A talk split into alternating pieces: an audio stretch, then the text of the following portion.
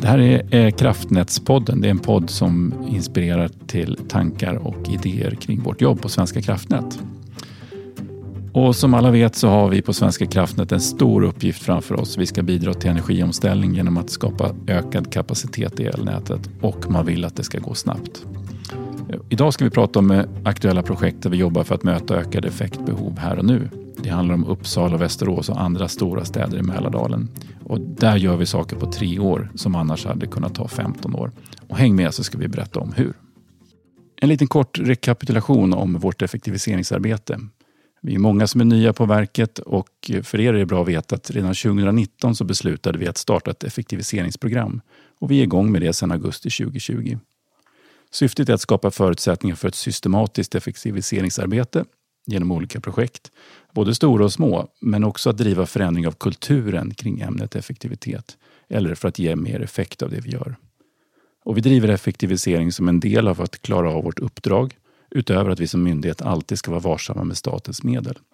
Att jobba effektivare innebär att vi kan hinna med mer, men utan att jobba snabbare, utan snarare smartare. Att öka effekten snabbt det är en stor utmaning för Svenska kraftnät. Vi gör många insatser för att öka överföringsförmågan i befintligt nät. Så idag, ska vi alltså prata om det som görs i Uppsala och Västerås och till någon del Stockholm. Eh, med mig för att diskutera det här har jag två gäster. Jan Lavenius och Martin Larsson som båda varit involverade i de här utredningarna. Kan ni presentera er kort? Vi börjar med Jan. Ja, Jan Lavenius. Jag arbetar på nätutveckling på Svenska kraftnät. Eh, sedan tre år. Jag har varit mycket involverad i det här Nordsyd-projektet som, mm. som vi kommer beröra lite här i de kortsiktiga åtgärderna ja. av dessa. Martin? Ja, Martin Larsson och jobbar också på nätutveckling.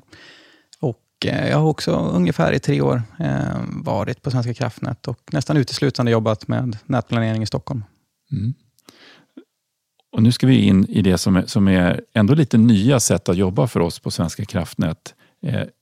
Eh, Uppsala och Västerås har önskat mer effekt. Eh, kan man sätta någon siffra på hur mycket mer de önskade och i vilken tidsperspektiv? Ja, det finns väl behov eh, för Västerås del redan nu kanske på, på ungefär 100 megawatt. Uh Och man kan tänka sig att en, en stad som Västerås, ungefär 300 megawatt, 400 megawatt är storleksordning vad de har idag. Så det är en ganska ansenlig ökning. Mm. Mm. Mm. Det är en stor ökning. Mm. Ja, och det är motsvarande egentligen för, för Uppsala. Eh, som har, de ligger på ett abonnemang på 300 megawatt idag tror jag. Mm. Och eh, det är ett abonnemang som de kör över ganska mycket, för de har en, en större last än vad de har abonnemang för. Okej, okay. och de vill då ha mer? Hur mycket mer vill man ha i Uppsala? Ja, det finns väl någon ansökan från 2016 där de hade en prognos. Nu brukar oftast regionnätsbolagens prognoser, eh, eller oftast, men hittills har de inte slagit in så kraftigt. Men vad ligger man? Det var upp mot 500-600 megawatt i slutet på 2030. Mm. Mm. Så det blev lite bråttom här då? Det blir det. Mm. Eh, kan ni berätta då vad, vad har vi gjort för att eh, försöka möta det här behovet som, är, som inte är att bygga nya ledningar? Då? Vi börjar med dig Martin. Ja, om vi pratar just om eh, Uppsala-Västerås så eh, pågår det nu ett projekt att installera en högtemperaturlina på en ledning som är då begränsande för uttaget i Uppsala och Västerås. Och vad är det för ledning? Det är ledningen mellan Valbo och Untra. Och Valbo, det ligger strax utanför Gävle, så mycket vet jag. Och Untra då? Precis, det ligger, eh, ligger längs Dalälven. Så eh, när man passerar eh, Dragon Gate, okay. då kan man kolla åt höger, där någonstans. någonstans. Där, där ligger den. Ja. Och där ska det hängas upp en högtemperaturlina. Vad är speciellt med den då? Ja, det som är speciellt med en högtemperaturlina det är att den, eh, eh, den kan bli varmare utan att den eh, utvidgas. Det är det som är problemet med eh, våra ledningar och det som sätter gränsen för hur mycket effekt vi kan köra på dem. Är att de blir varma och då hänger de ner och då blir avståndet mellan ledningen och marken för, för kort. Mm. Och det är speciellt eh, på sommaren eller på vintern? Eller? Oftast är det problem på, på sommaren. Då. Mm, mm. Spännande. Jan, eh, vill du komplettera någonting kopplat till det här? Ja, något som är väldigt intressant med just den här flaskhalsen är att man har sett den i både Västerås och Uppsala. Så ja. vi ser de här strukturella flaskhalsarna i våra utredningar och sen har vi tittat på olika sätt att försöka lösa det här både kortsiktigt och långsiktigt. Mm. Och det här var den bästa kortsiktiga åtgärden som ja. jag har sett. Och den ger ju väldigt god effekt för både Uppsala och Västerås. Mm. Det är en eh, riktigt bra investering. Ja, och det, det som är speciellt här är väl att det har gått relativt fort från att utredningen kom fram till resultatet att, och sen så är vi i entreprenad snart. för den här. Hur lång tid har det tagit från tanke till genomförande? Jag tror att man börjar tänka på det här kring 2018 ungefär. Mm. Eh, sen vet jag inte exakt när projektet börjar, men ungefär ett år efteråt kan jag tänka mig. Mm. Så det tar ju en tre år kanske. Ja. Det är förhållandevis snabb åtgärd. Det är väldigt snabbt för att vara Svenska kraftnät. Och det är för att här finns ju mycket av den här infrastrukturen redan på plats. Ja. Det som jag annars har problem med, att bygga allt från scratch. Mm. Det finns här, men vi kan utnyttja det på ett bättre sätt genom små investeringar. Mm. Det är lite speciellt och det är väl där kan vara kul att, att borra lite i, i hur en sån här idé kommer upp och varför det här blir lösningen och inte den mer traditionella att riva och bygga nytt. Ja, men jag tror att tidsaspekten var, var en väldigt viktig faktor. Ja. Man såg på många, tiotalet olika kortsiktiga lösningar och såg att den här var det här den som ger bäst effekt. Mm. Det här vi får mest pang för pengarna. Och då måste vi ja, göra den eh, åtgärden i väntan på de här långsiktiga åtgärderna. Just det, det kan vi komma tillbaka till, för det här är ju en åtgärd som, som kommer leva under en tid men sen blir ersatt av, av andra mer st- större strukturella åtgärder. Vilka, vilka är inblandade i sånt här arbete för att få det att fungera när vi väljer en lösning som är lite utanför det vanliga? Ja, det är ju det är väl eh, hela organisationen egentligen. Eh, det här drevs ju som ett pilotprojekt. Då. Mm. Eh, och Det var väl också för att få till ett, lite, ett snabbare införande. Liksom. Mm. Eh, så att från att det identifieras av nätutveckling och systemutveckling var väl också med då, eh, i, i nord-syd-utredningen, där Mm. man upptäckte från början. Eh, och sen går det över till eh, genomförbarhetsanalys. Och, Mm. eh, Och någonstans är det någon som ska tycka till om teknikvalet också gissar jag. Ja, precis. Men eh, där har jag inte upplevt att det var något eh, större motstånd. Nej, jag tror inte det. Ja, Tummen upp. Ja, Mm. Jag tror att alla såg att det här är en teknik som vi skulle vilja ha i verktygslådan. För vi ser att den kanske kommer bli aktuell även på andra ställen i Sverige. Ja. Så det är ju bra att ha testat den här i Mm. praktiken. Är det första gången vi testar en högtemperaturlina? Ja. Ja. så är det. Mm.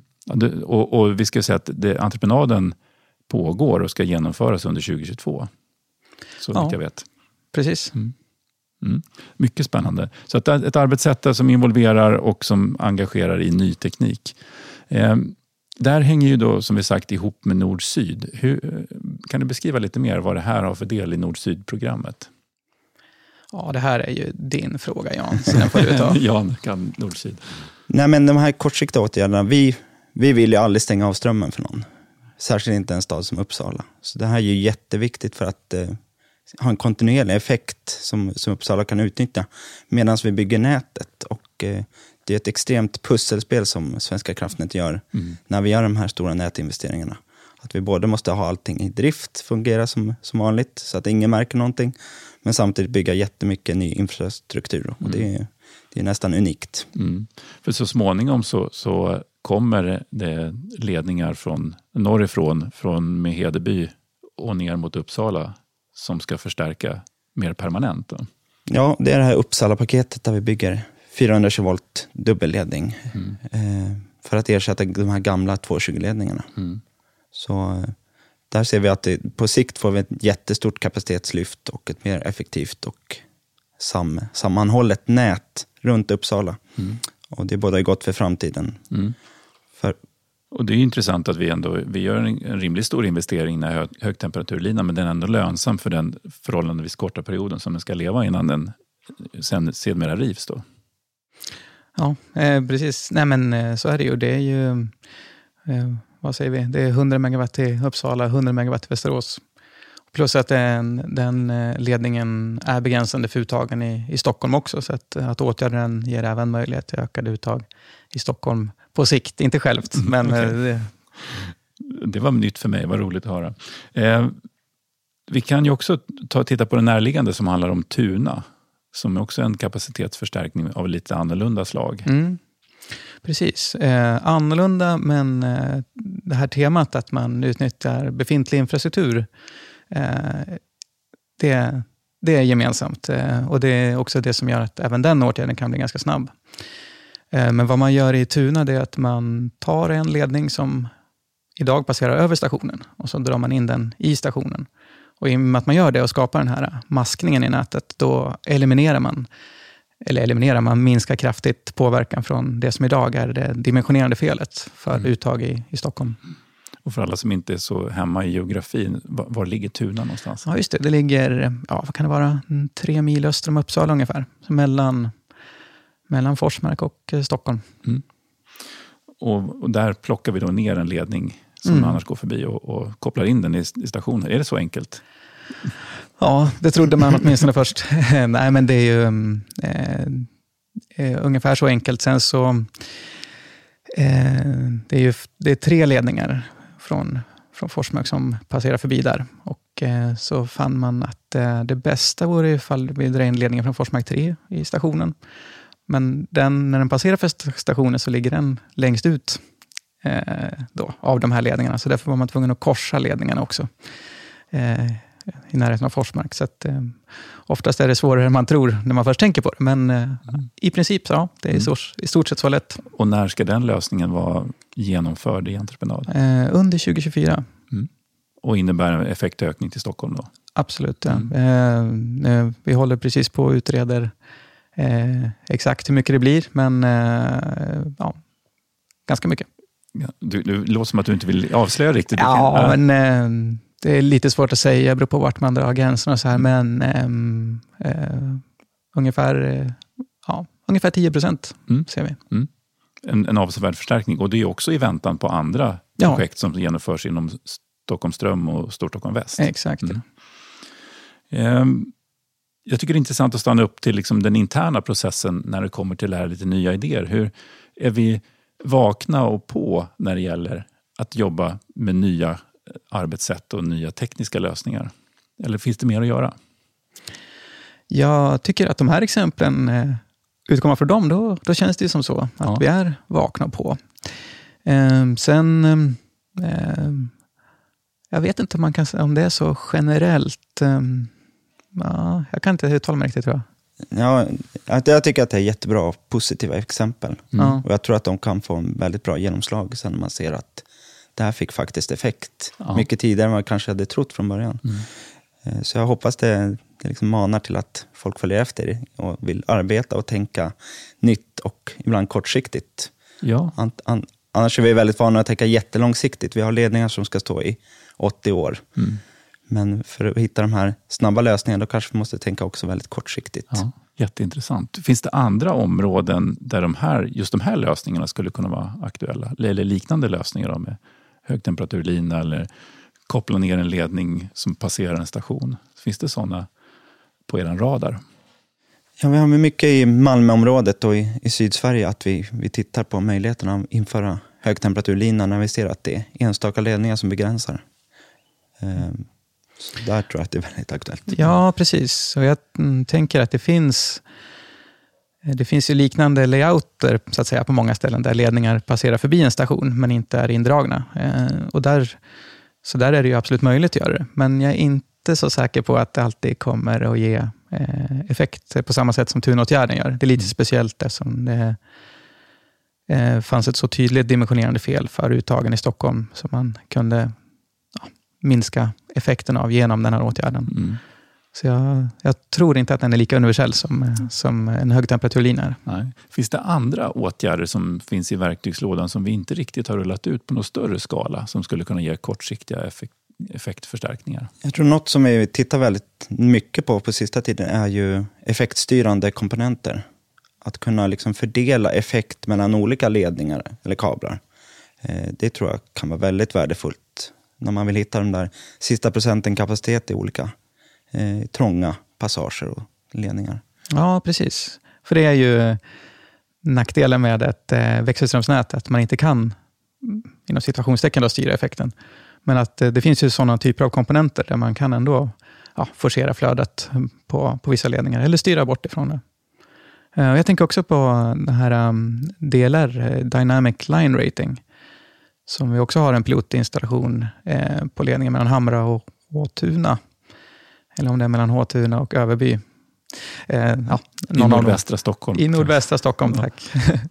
eh, där man alltså istället för att bara ta hänsyn till temperaturen, omgivningstemperaturen, när man utvärderar vad ledningen har för belastningsförmåga just då, att man även tar hänsyn till vind och solinstrålning. Eh, vilket gör att man, eh, ja, man, eh, i vissa fall så har man en betydligt högre kapacitet än vad man tror. Så mm. att vi tar bort lite grann av den konservatism man kan ha. Mm, för när man är konservativ, man använder en teoretisk beräkning vad det borde vara för ja, kapacitet. Nu exakt. vet man det faktiskt hur den ser ut, ledningen. Mm. Precis. En utmaning där, som jag tror också att vi har ett, ett, mycket, ett stort utvecklingsområde inom, det är ju att då få in den här informationen i driftcentralen också och att de ska kunna använda den på ett bra sätt. Mm. Ja, det hjälps ju inte att den fastnar någonstans på vägen. Nej. Den ska vara styrbar, eller övervakningsbar i kontrollrummet. Precis. Mm. Kan du beskriva sammanhanget med de här, de här kortsiktiga åtgärderna kopplat till de långsiktiga inom nord-syd? Ja, de kortsiktiga åtgärderna, det är ju mycket på grund av de här behoven vi ser i Mälardalen av kapacitet för uttag. Specifika städer? Då, alltså. Specifika städer och, och Mälardalen i stort. Det är ett väldigt expansivt område. Mm. Men på längre sikt ser vi att vi behöver förstärka snitt 2 och därigenom minska prisskillnaderna i Sverige och skapa samhällsnytta. Mm. Så det är lite två olika drivkrafter, men som ändå kommer växla över i varandra eh, vartefter de här projekten fortskrider. Finns det fler eh, platser och sträckningar där högtemperaturlinan skulle kunna vara ett, en lösning i närtid för att förstärka? Eh, ja, det finns det, men jag vet inte. eh, jag Känner du till jag faktiskt en som jag... Ja. Det är faktiskt en del i det här med fossilfritt övre Norrland. Ja, så finns det en högtemperaturlina som, som diskuteras i, på en av sträckningarna. Ja, men det är jättebra. Mm. Så mycket vet jag. Ja. Tack. Något annat? Nej, men det är väl Malmöområdet och eventuellt kanske någonstans i Göteborg som det kan kännas vara aktuellt. Mm. Eh, man får tänka på att om man vill förlustoptimera, minska de här förlusterna som vi bara gör till att elda för kråkorna i nätet så är, så är det inte genom högtemperaturlina man löser det. Så det. På långa sträckor så finns det fördelar att bygga grövre. Ja, bygga med 400 kilovolt. Och, och bygga 400 kilovolt och ta till rejält med marginaler de här ledningarna. Och då skapar vi lite av den här infrastrukturen för framtida nätutvecklare och hitta de här smarta lösningarna också. Mm, ja, men det tycker jag är väldigt bra sagt också. Att, vi, att um, det, ja, det är det som möjliggör det, att uh, hitta smarta lösningar nu, att det, att det finns tillräckligt med, med infrastruktur, att den är tillräckligt rejält byggd från början. Och att det är, det är dumt att bygga optimalt nu, okay, fast vi vet ju inte exakt hur framtiden kommer att se ut. Så bygga med lite marginal och lägga på. Mm, och det har ju faktiskt varit en del i elektrifieringsstrategin som regeringen har publicerat, en, en tanke om att bygga eh, med någon form av förutseende om framtiden. Och, och det är väl perfekt att bygga en, en högre kapacitet än vad vi ser behövs just idag. Mm. Ja, men precis. Eh, en sak också som man kan nämna med högtemperaturlinjen är att den åtgärdar ju problemet med termiska överlaster.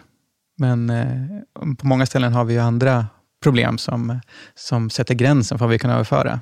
Vi pratar om spänningsstabilitet och rotorvinkelstabilitet och sådana saker. Mm. Så det, det, är också att det är inte en lösning vi kan använda överallt, utan eh, det är just den termiska begränsningar man mm. kan använda. Och Det är så viktigt att du säger det, för att det, det är ju ett komplext system med så många variabler som ska klaffa för att det här ska fungera. Och när man utifrån tittar på Svenska kraftnät så, så får jag ju ofta höra att det är bara att bygga en ledning, vad är problemet? Men mm. då tror jag inte man förstår riktigt följdeffekterna i systemet. Nej, verkligen. Um, några av de här eh, åtgärderna som vi gör, de får ju effekt för att vi har gjort andra åtgärder tidigare i nätet. Så man kan ju fråga sig, varför gjorde vi inte det här för tio år sedan?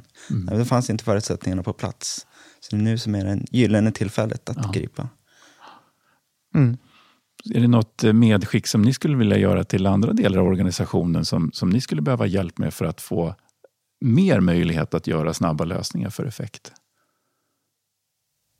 Något som jag har sett är ju eh, det här samverkan med driften. Vi har blivit mycket bättre på det på sista tiden. Att eh, att ta in deras behov och kunna se vad de ser i kontrollrummet och försöka få in det i den här nätplaneringsprocessen. Och det är jättebra och det tror jag att det kommer vara nyckeln för framtiden. Och se redan innan de här flaskhalsarna uppkommer, vad ser driften nu redan att är nära? Då kan vi börja planera för de här kortsiktiga åtgärderna i god tid. Det var en bra ingång. Ja, verkligen. Eh, och det, det, de här öst-västliga flödena visar ju verkligen på eh, ja, typer av problem som kan uppkomma och att det går ganska snabbt eh, eh, innan vi ser nya fenomen. Det är svårt att eh, bedriva långsiktig nätplanering, för vi, vi vet inte riktigt eh, vart vi kommer hamna. Vi försöker att analysera det, men det uppkommer ändå saker. Och att eh, ja, eh, bedriva nätplanering på den här mellanhorisonten, inte, inte den långa eh, och inte liksom driftanalysen i driftskedet, utan en par år framåt. Vad ser vi här närmast? Och, vad, och då kunna införa såna här lite snabbare åtgärder för att komma till rätta med det. Mm. I ja, tid. Jag tänker att det, det, blir en samverkan mellan oss på system, på nät och, och driften också. Så mm. den, den täta dialogen och samverkan och förutseende på behov som kan uppkomma i framtiden, det, det kommer bli jätteviktigt framöver. Mm. Mm. Och medskicket från mig som finansdirektör är att det är ju ofta väldigt lönsamma investeringar och finansiering har vi gott om. Så att eh, från mitt perspektiv, hitta gärna fler. Och det finns finansiering till det. I vår god ordning med projektstart och sådär. Så det, det är väl det medskick jag kan göra. Att, att det är så oerhört angeläget där ute att vi kommer vidare med att förstärka nätet på de här platserna där det är begränsningar. Mm. Så jag kan göra mitt där i alla fall. Ja, det är bra. Är det, några, är det någonting som ni skulle vilja avsluta med innan vi stänger ner den här podden? Något som jag personligen tycker är jätteintressant är det Untra Valbo högtemperaturledningen. Eh, det är en väldigt gammal ledning. Den är byggd på 30-talet. Och nu när vi installerar den här högtemperaturlinan, då har vi laserskannat, så vi vet exakt vilken höjd eh, stolpar och lina har ner till marken, till nästan varenda sten. Och därigenom får vi en sån här säkerhet att vi kan säga att vi tål exakt så mycket, eh, givet den här omgivningstemperaturen. Det visste vi inte förut. Det är något som vi har alltid haft där egentligen. Mm. Vi har aldrig vetat avståndet riktigt, men nu vet vi det och då kan vi minska de här osäkerhetsmarginalerna mm. och öka kapaciteten. Mm. Det tycker jag är jätteintressant. Det är jättebra, för hela idén med, med, med den här poddens fokus är ju att hitta saker som kan göra att vi kan jobba effektivare, snabbare och smartare. Och här är ett sätt att ge marknaden mer kapacitet och varje megawatt har ett otroligt stort värde för, för svensk elmarknad och för, för samhället. Så jag tycker det är jättekul att vi lyfter upp även de här, det här enkla, tydliga eh, exemplet med en ledning över en sträcka på, hur många kilometer är det? 32, ja. det är inte speciellt långt. Ja, som, som gör väldigt stor skillnad. Ja. Så ett, ett, viktigt exempel och, och, stort tack till er för att ni ville berätta om det här arbetet. Tack så mycket. Ja, tack för att vi fick komma. Tack.